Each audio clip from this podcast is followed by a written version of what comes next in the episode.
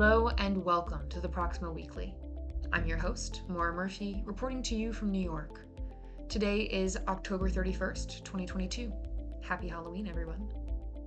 As this week is our annual U.S. Power and Renewables Finance event, taking place uh, this Thursday and Friday in Austin, Texas, this week's updates definitely skew a bit towards the U.S. Starting us off strong, the New Jersey Board of Public Utilities has selected projects as part of the Coordinated Offshore Wind Transmission Solution for the state.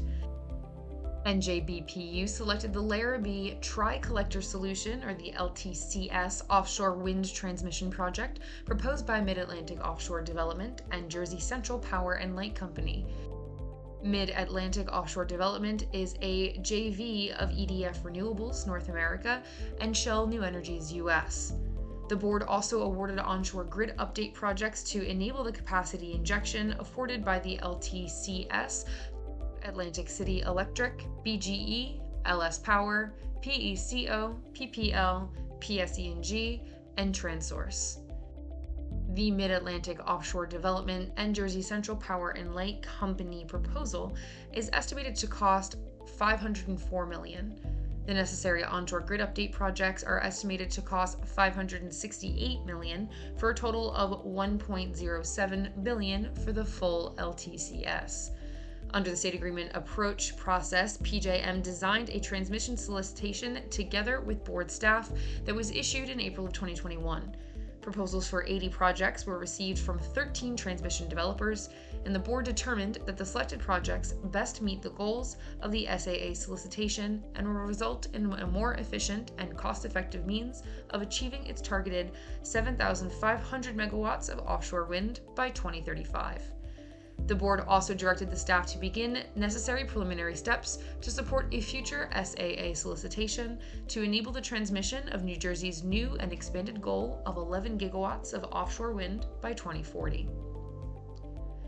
Moving on, Heliogen Inc. has been awarded U.S. government funding for a project to demonstrate CSP technology to significantly decarbonize cement production the 4 million award from the US Department of Energy Solar Energy's Technology Office will be used to accelerate the development and deployment of concentrating solar thermal power technology for industrial decarbonization and electrical power generation and storage.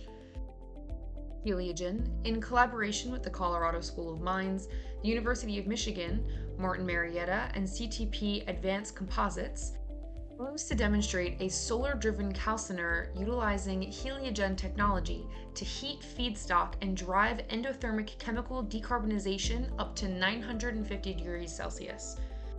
This demonstration aims to provide a foundation for developing a commercial solar calcination system enabling CO2 capture and heat recovery. Heliogen was selected as part of the SETO fiscal year 2022 CSP Research, Development, and Demonstration Funding Program. Moving on to further news from the Department of Energy, the U.S. Department of Energy has announced three funding opportunities worth a total of 28 million to support research and development projects to advance hydropower in the U.S. The funding opportunities fall into three separate buckets. The first among them at 14.5 million towards projects advancing the sustainable development of hydropower and pump storage hydropower by encouraging innovative solutions to retrofit non powered dams, the development and testing of technologies that mitigate challenges to pump storage hydropower development, as well as opportunities for organizations not extensively engaged with the DOE's Water Power Technologies Office to support hydropower research and development. 10 million has been marked for supporting studies that facilitate the licensing and eventual construction and commissioning of new pumped storage hydropower facilities to facilitate the long duration storage of intermittent renewable electricity, and 4 million towards supporting and uplifting the efforts of diverse hydropower stakeholders to discuss and find paths forward on topics that include U.S. hydropower fleet modernization, hydropower system sustainability, and hydropower facilities environmental impact.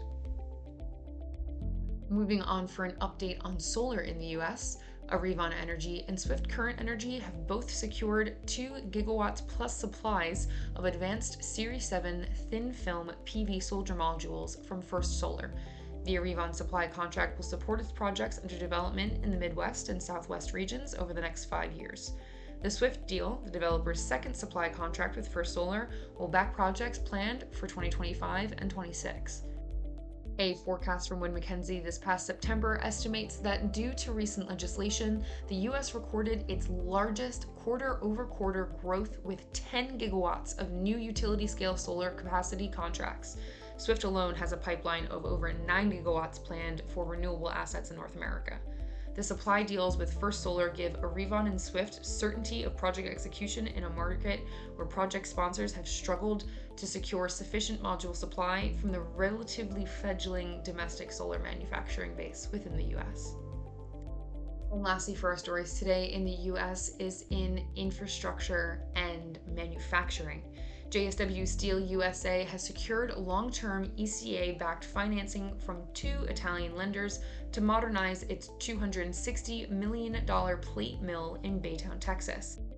The capital raised from Intesa Sanpaolo and Banco BPM is 182 million, of which 70 million is covered by SACE and the balance is a term loan. The financing was structured by SACE's export finance division. The project also includes supplies from Sadir Hydraulic for a water treatment and cooling system, and from Tenova for a grinding machine for the new rolling mill and related engineering services. The total value of equipment and related engineering services being provided by these suppliers is over 100 million. Moving from the US and into Canada, CSV Midstream Solutions has announced a final investment decision to proceed with its Albright sour gas processing facility in Alberta.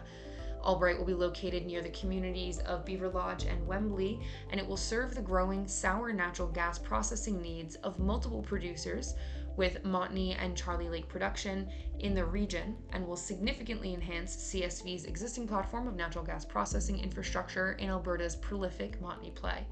With natural gas processing capacity of 150 million cubic feet a day, Albright will also recover and conserve up to 370 tons of sulfur per day and will be the first such greenfield gas project constructed in Alberta in more than 20 years.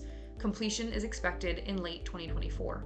With the recent announcement, CSV is looking forward to the positive social impact Albright will have on the region. Our last story for today is in Chile. Telefonica and KKR subsidiary OnNet Fibra has acquired Entel's fiber to the home network in Chile for 358 million. The network has an initial 1.2 million properties, but this further increased to 3.9 million sites with additional infrastructure acquired from Entel. Entel has entered a long term contract to use OnNet's Fibra's network. According to the Spanish newspaper Expansión, the transaction is being led by BNP Paribas, Santander, and financial advisor Scotiabank, and is pending regulatory approval by competition authorities due to complete in the first half of 2023. And that's all for this week. If you'd like to hear any more about these stories, then please do visit us at proximoinfra.com. And for those of you in the US that will be in Austin this week, I can't wait to see you.